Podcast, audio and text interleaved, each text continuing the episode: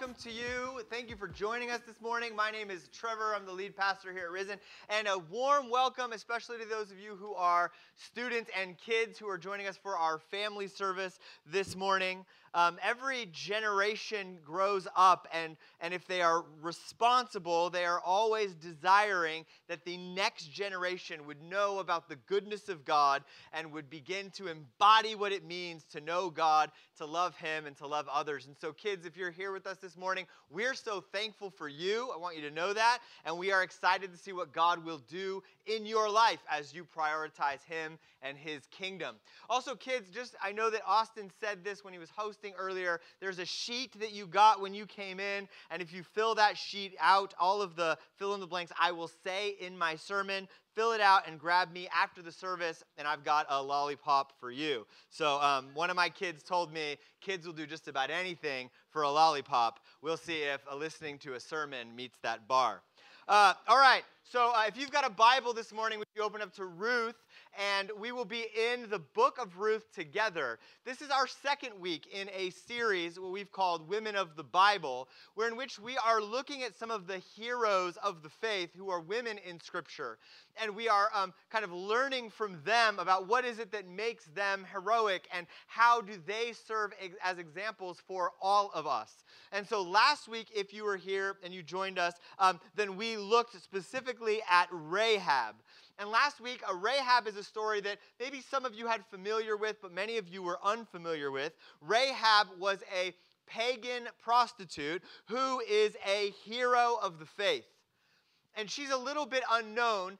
This morning, we'll be looking at Ruth, and we're going to grab her from the women's ministry department where she often lives, um, and we're going to bring her front and center into the service where we will, we will, we will really take a good look at an immigrant pagan um, who, who is an outsider who will teach us this morning about loyalty, about initiative, and about the providence of God.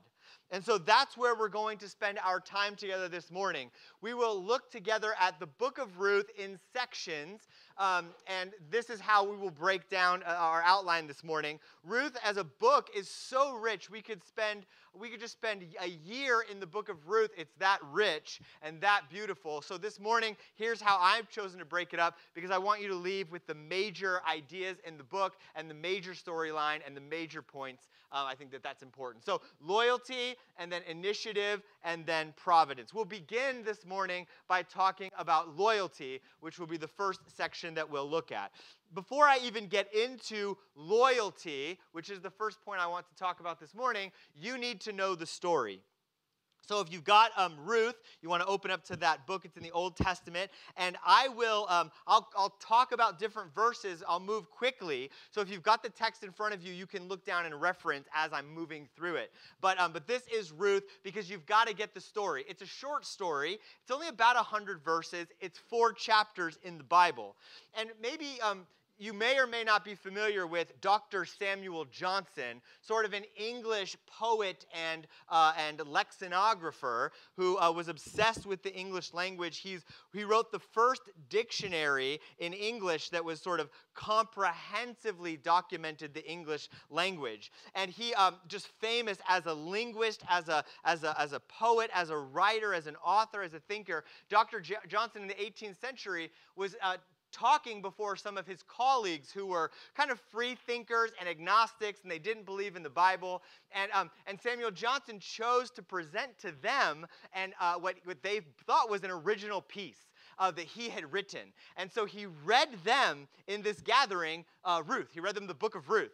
And at the end of reading it, I mean, all of these people who were just they were like literature um, icons were, were, just, this is amazing. This is incredible. I can't believe you wrote this, such a beautiful story. And uh, Samuel Johnson said, yeah, it's the book of Ruth. It's in the Bible. Um, uh, you can find it there. It's been there. You've rejected it, but it's worth your time. So I, I just want you to know this is a, it's an amazing, powerful story. And I'll do my best to try to set, to frame it for our benefit in our short time this morning. The story begins with a family. The family consists of a, a man whose name is Elimelech, and Elimelech is married to a woman woman named Naomi. They live in Bethlehem. Bethlehem means house of bread. They live in the house of bread in Bethlehem with land, and, uh, and things are going okay for them until a famine happens.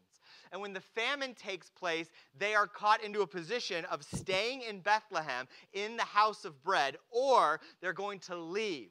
Now, they choose to do what would be considered immoral, would be wrong, sinful. They leave God's land, they leave God's people, and they travel to Moab. And they go to Moab, um, Elimelech, his wife Naomi, and they have two boys. And as they go to Moab, and people are hearing about Elimelech leaving his inheritance behind, his land behind, everything behind to go to Moab, the original, original audience who heard the story would go, What are you thinking? You don't go to Moab. The reason we know that you don't go to Moab is because the Jewish people thought that Moab was an awful place. Two times in the Psalms, Moab is li- listed as the sort of the, the foot washing pot of society, right? That's how, like, the where you washed your dirty feet, that's what they thought about the Moabites. It says that in Psalm 60, verse 8, for instance, twice in the Psalms. And so you hear this story about Elimelech and Naomi, and they are Israelites, and they leave God's people. They leave Bethlehem, and they go to Moab. You don't go to Moab. Number one reason you don't go to Moab is God says if you begin to connect with those who reject me, you're going to start marrying and worshiping other gods. And don't do that. I am your God. I made you. I love you. I know you. You're mine. And so as you hear the story, Elimelech and Naomi go to Moab, and what's the next thing that happens? Well, their sons marry two Moabite women. So now you've got Elimelech and Naomi. They're two boys who have married two Moabite women. And then disaster strikes. Elimelech, we don't know why, dies. Now you've got Naomi, her two boys, and her two daughters in law, both Moabites. And into that moment, in verse, chapter 1, verse 5, we discover that both of the boys die. And now you have a new family structure, a very unconventional one Naomi and her two Moabite daughter in laws. Now, you have to understand that as you're hearing this story, especially in the first century, you would have understood that to have a, a group of three widows who have now no husbands and no children would make them socially and economically vulnerable in every way. Like in our society, if you've got skills and you've got money, a little bit of skills, a little bit of money, a little bit of education, you're going to be all right. You can be kind of you can be socially mobile if you've got those things. However, in the Bible, what makes you all right is if you have family and land. And these three women have none of that. They have no husbands, they have no sons. They're three widows with no land, Naomi living in a foreign country. And this is not good for Naomi because Naomi lost her husband and she's too old to have another. Naomi has no parents above her who could take care of her. She has no husband next to her who could help provide for her. And her sons are now dead, and she has no grandchildren either. She can't start a new family. She's got nobody in her culture. And so she would be seen, Naomi would be seen as a nobody. Every culture has their nobodies. When you think of nobodies in our culture, I'm not sure who you think about, but every culture has their outcasts. Every culture has their nobodies. Every culture creates a group of people or has a kind of several groups of people who says like those people are the nobodies. It's interesting to watch like highlights of the 1960s and 70s and to see these people with like long hair and beards wearing these wild outfits called the hippies. And we look at that and go like man those hippies those are so cool. Much of the hippie style is making its way back into cultural uh, like clothing today. But back when the hippies were hippies they were considered outcasts. They were considered nobodies. Even if history would find it maybe confusing every group of people has a nobody and in Naomi's culture, she and her daughters are going to be nobodies. She's lost everything. She's lost everything. Her name, Naomi, means sweet. And when she goes back to Bethlehem, she'll go back to Bethlehem. When she arrives, she'll say, Don't call me sweet. Don't call me sweet. I don't want to hear that my name is sweet. Call me Mara, because Mara means bitter. That's my new name. That's what you call me now. I'm bitter. I'm frustrated. I'm angry at what's happened to me and what God has allowed. So, Naomi and her two daughter in laws are stuck. And Naomi has a plan, and her plan is to go home. No family, no prospects, no heritage. She's a public disgrace. And so she says to her two daughters in law, Go back to your people. She says to Orpah and Ruth, her two daughters-in-law, "Go, just go back to your people. I, am going to go back to Bethlehem, but like, there's nothing with me. When I go home, they're going to laugh at me. They're going to mock me. They're going to look down on me, especially if I have one of you with me. Like, they're going to see that I've got these. My son's married Moabite women. I've got nothing, no land. I'm an outcast. You two girls, you go back. You're still young. You could maybe start a new family." Don't come with me. There's nothing with me, she says in verse 12. Imagine how hard life would be with me, a widow. I'll be with all the other widows, and you'll be two Moabite widows living in danger. To be a Moabite widow in Jerusalem would have put, uh, sorry, in Bethlehem, would have put them in danger. Um, in fact, you, you read, as you read the text, you'll discover that there are threats made and, and, and their protection has to be involved because men would want to be violent to these racial outsiders, these ethnically different people. The women are going to mock you if you come with me. You'll be a, a Moabite in an unfriendly land. So, so you've got to get that context. And it makes a whole lot of sense when in, in chapter 1, verse 14, Orpah, one of the daughters in law, says, Yeah, that's a good point. I'm going to go home. So Orpah leaves in verse 14, and now you've just got a picture of Naomi and you've got Ruth. And Naomi's like, Ruth, go, go, go. And you get what is probably the most famous text in all of the book of Ruth, which is Ruth chapter 1, verse 16 and 17. You get Ruth's response to Naomi. And Ruth says, Naomi, don't, don't urge me to leave you or to return from following you. Where you go, Naomi, I will go. And where you lodge, I will lodge. Your people will become my people, and your God, my God. Where you die, I'll die, and there I will be buried.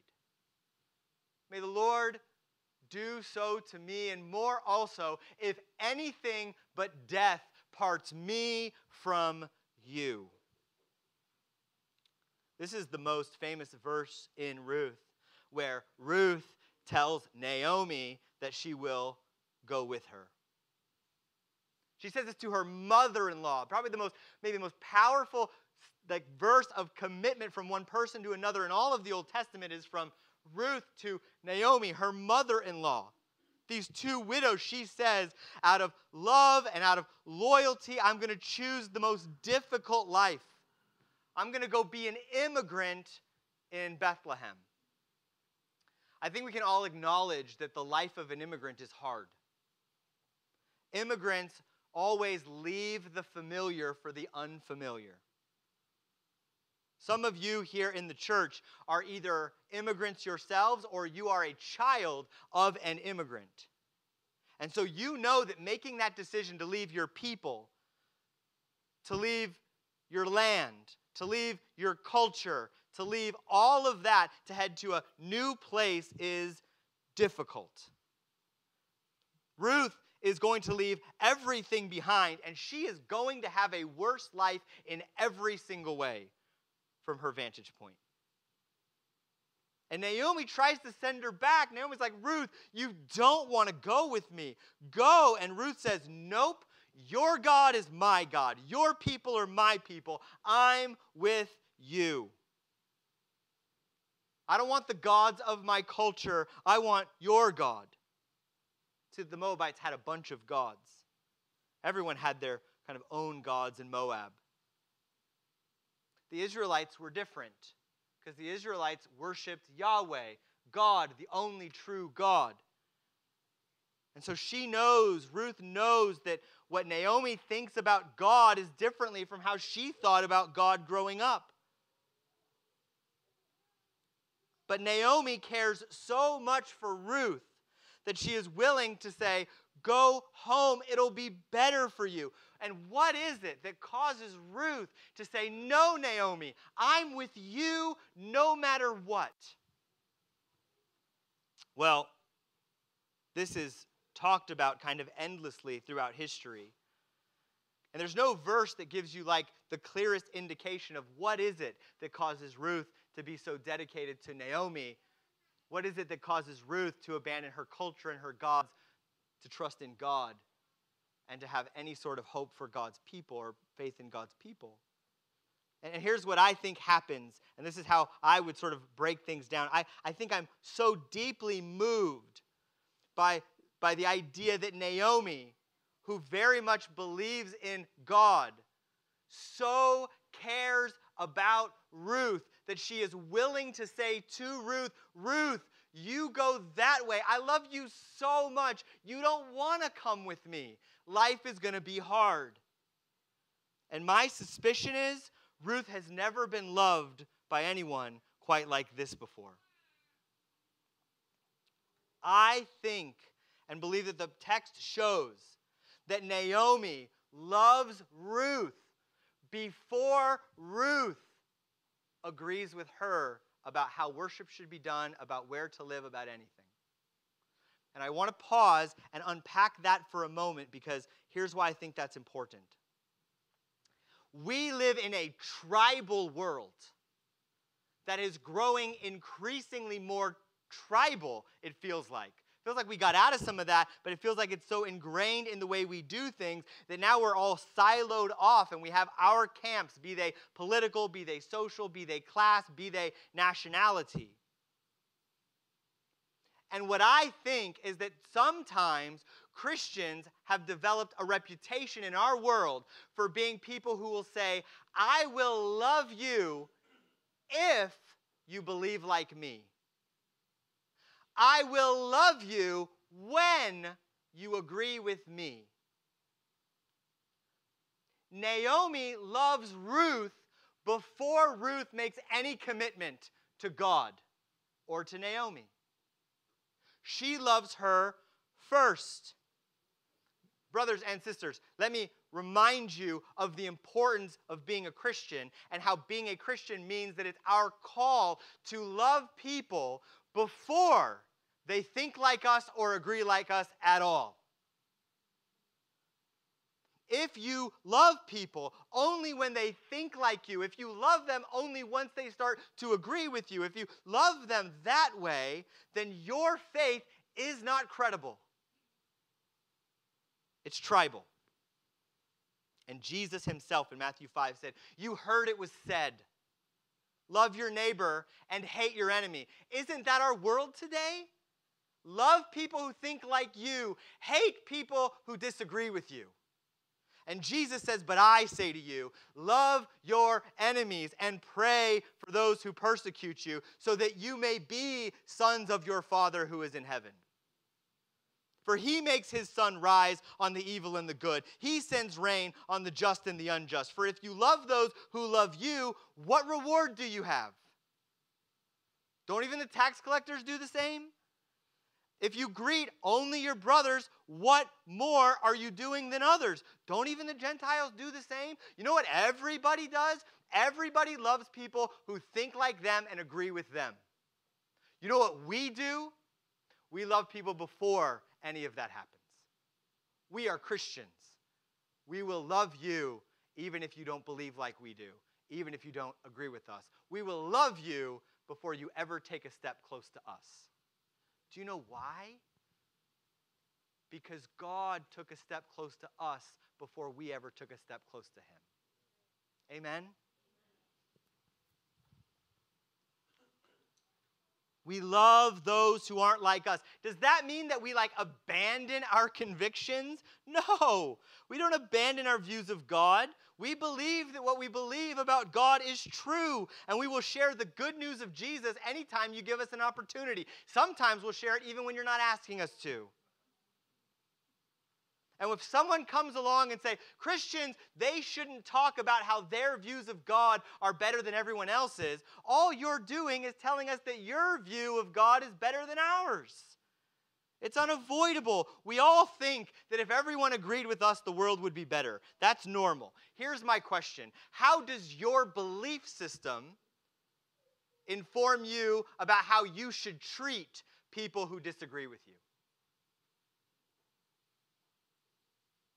If you hate your neighbor for being smug and you look down on them, you're just being smug. Ruth is loved by Naomi before she loves her radically. Few things are as powerful as friendship when it comes to helping people see the truth about who Jesus is. You notice this? Ruth does not trust in God because of prosperity. Imagine that. Think about that for a second. What, what, is, what has God given Naomi that might cause Ruth to go, I want what you have? She lost her husband, she lost her sons, she's lost everything her land, her inheritance. Everything is bad. And she's like, You want to come with me? I'm a bitter woman. I'm about to go home. I'm about to be bitter. Everything's terrible. It's going to be terrible. You want to come? You don't want to come? Go home. And for some reason, Ruth goes, You're the one. And your God is the one. Why? It's because of the way that Naomi loves Ruth. It's that kind of friendship that exists. It's the kind of friendship that we need. Our number of close friends in American society has declined considerably from 30 years ago. 33% 30 years ago of US adults said that they had 10 or more close friends, not counting relatives. That number is less than 13% today. We're friendly with lots of people. We got all kinds of friends, followers, acquaintances, people we brush shoulders with. But being friendly to lots of people and having friends are not the same thing. You can be friendly with people, but what you need are good friends. Friendliness will not get you through the most difficult times that you will face. But friendship takes time and commitment. If you've got friends and you've got a lot of time but no commitment, and here by commitment I mean like I'll spend a lot of time with you, but only when things are easy, you don't have friendship. At the same time, if you've got commitment but no time, you can't grow a friendship. You can maintain one. You can have people in your life who you went through tough stuff with, and you can pick up where you left off. But if you want to grow and develop friendship, you cannot do that without time and a commitment to one another to go through difficulty together.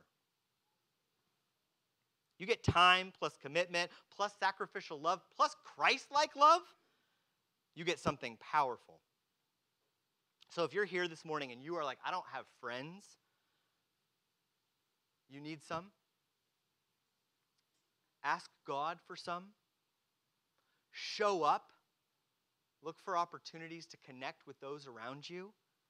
And take a risk. Invite someone out to coffee. Look at the people that God has put in your life right now. Maybe in your community group, maybe on one of our serve teams, maybe at a men's or women's event. And take a risk. Loyalty. All right. Second, initiative. So, after Ruth throws herself and says, I'm not going anywhere apart from with you, then um, they go back to Naomi's hometown in chapter 1, verse 19. And the first thing that Ruth does is she gets right to work providing for her mother in law. Chapter 2, verse 2. She has tremendous humility she becomes, Ruth becomes the breadwinner for Naomi by gleaning. Austin already spoke about this earlier. Gleaning was the process where God said to his people, when you are gathering the crop, when you're gathering the fruit, and you leave a piece here and you leave a piece there, don't go back and make sure you get all of it. Like look back and go, I missed that spot. Leave it so that those who are poor and on the outskirts would be able to come and get it. And so Ruth finds her work in gleaning. And she happens, you'll see that in chapter 2, verse 3, she just so happens to be gleaning at the field of a man named Boaz. And when Boaz sees her, he finds out who she is and what she's doing, and he is amazed. In chapter 2, verse 11, you see this. He's amazed that she gave up everything for her mother in law. And she's amazed that an Israelite man would be nice to her. And so she comes home in verse 19 of chapter 2 and tells Naomi, Hey, I, I, I was gleaning in the field with this guy named Boaz. And Naomi says, Boaz, that, that guy is our kinsman redeemer. Here's what a kinsman redeemer is really quickly. I know some of you already know this, but for those of you who don't know what it is, let me explain it. Um, if you were living in Bethlehem and you sold your land and gave up your inheritance and, for instance, went to Moab and you came back into the land, someone else now owns your land, but God provided a way where if you had a family member who had enough wealth, that family member could, on your behalf, purchase the land that you, uh, that you used to own, you had to sell it back to a family member to redeem the lineage of the people. And so a kinsman redeemer had to be a close relative, one, had to be, had to be financially available enough to, to, to buy the land back, and three, they had to be willing to do it. Not every, you know, not every person's gonna want to do that. So Naomi had lost her land when she had went to Moab, and so to redeem Naomi meant that Boaz would have to both purchase back the land and he would have to marry a Moabite, this particular Moabite, widowed Moabite immigrant Ruth. That's the only way to establish the family line again. But why on earth would Boaz spend any money purchasing back land for Elimelech's family that left. Why would he even consider marrying Ruth, a Moabite immigrant? Well, the short answer is because she proposed to him. That's what happens. She, she, she makes herself, she cleans herself up so that she doesn't look like a widow in mourning, right? And then she's so assertive that she goes to him at the threshing floor where lots of people would be during the threshing time, and she uncovers his feet. His feet. He wakes up, and then in Ruth chapter 3, verse 9, um, we see this is what happens. Uh, Boaz wakes up and says, Who are you? And Ruth said, I'm Ruth, your servant. Spread your wings over your servant, for you're a redeemer. And he said, May you be blessed by the Lord, my daughter. You've made this last kindness greater than the, fir- than the first, in that you have not gone after young men, whether poor or rich. Verse 11. And now, my daughter, do not fear. I will do for you all that you ask, for all my fellow townsmen know that you are a worthy woman. She proposes. Do you see how insane this is?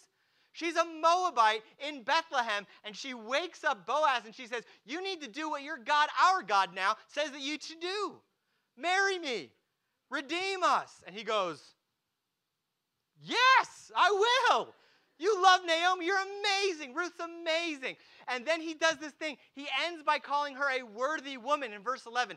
That word, worthy woman, is found uh, three times in the Old Testament. Once in Ruth, um, uh, oh, sorry, four times the Old Testament. Once here in Ruth, worthy woman, and the other three times in the Proverbs, twice, most notably, in Proverbs 31.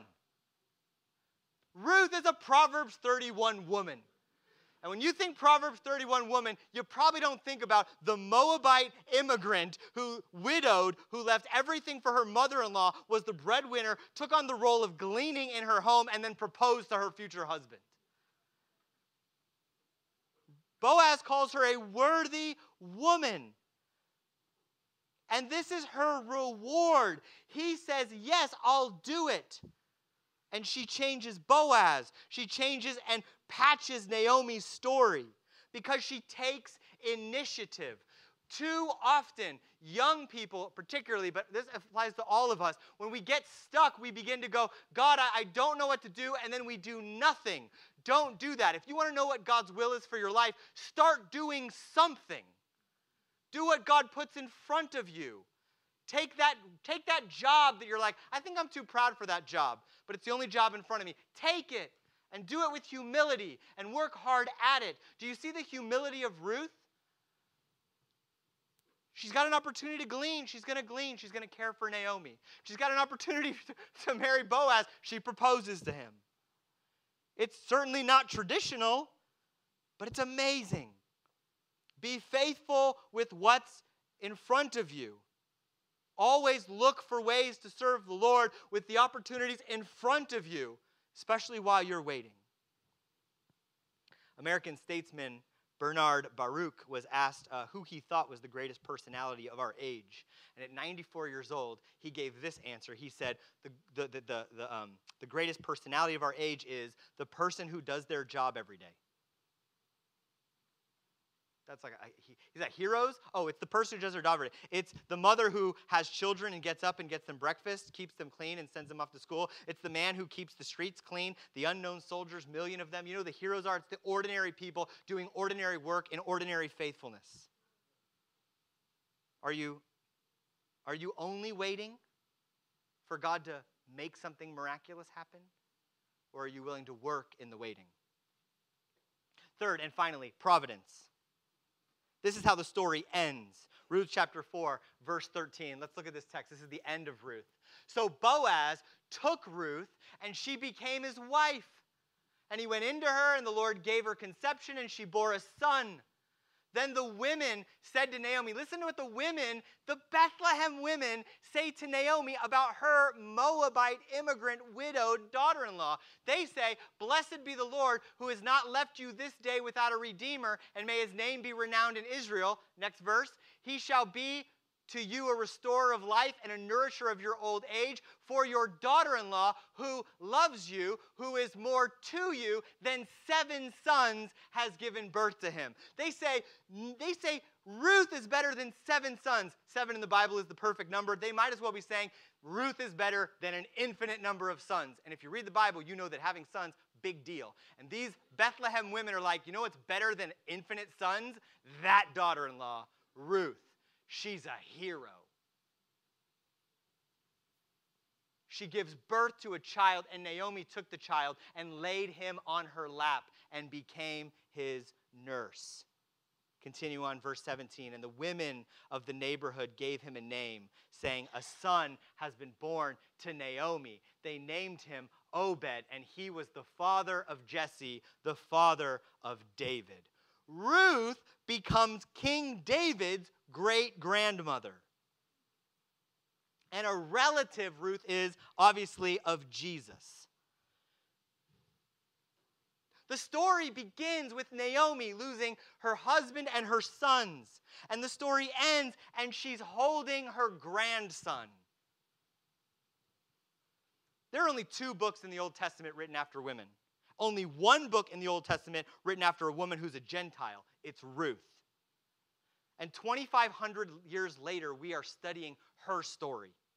Is anyone going to study my story 2,500 years from now? No.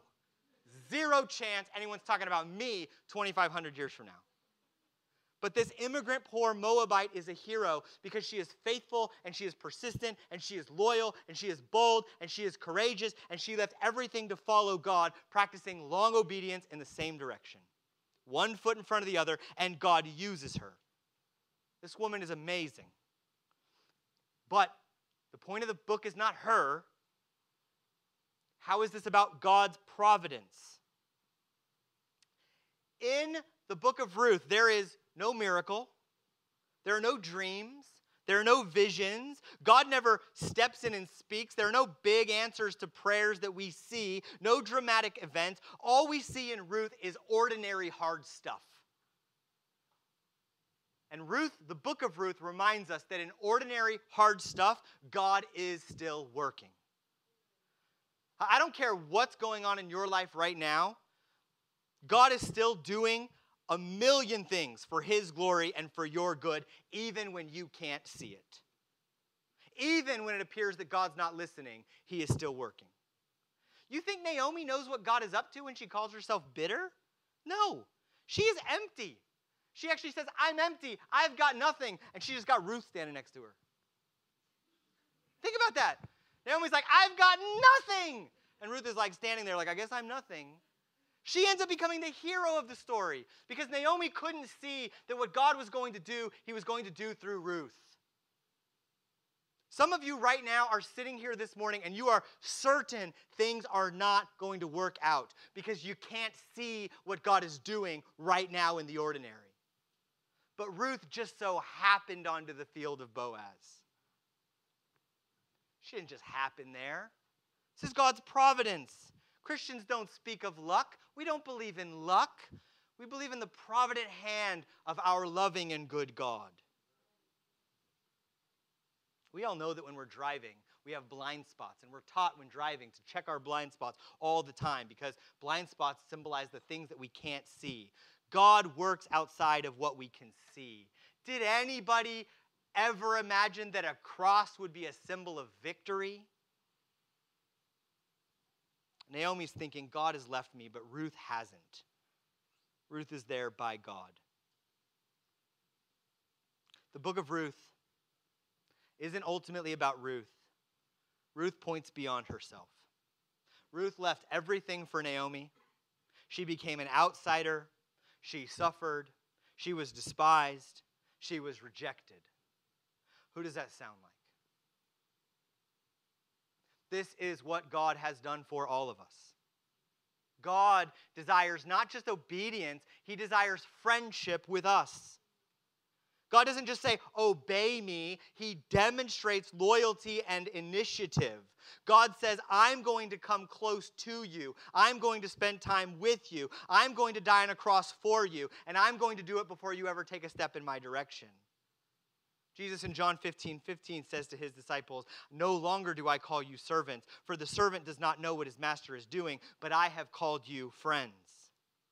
For all that I have heard from my Father, I have made known to you.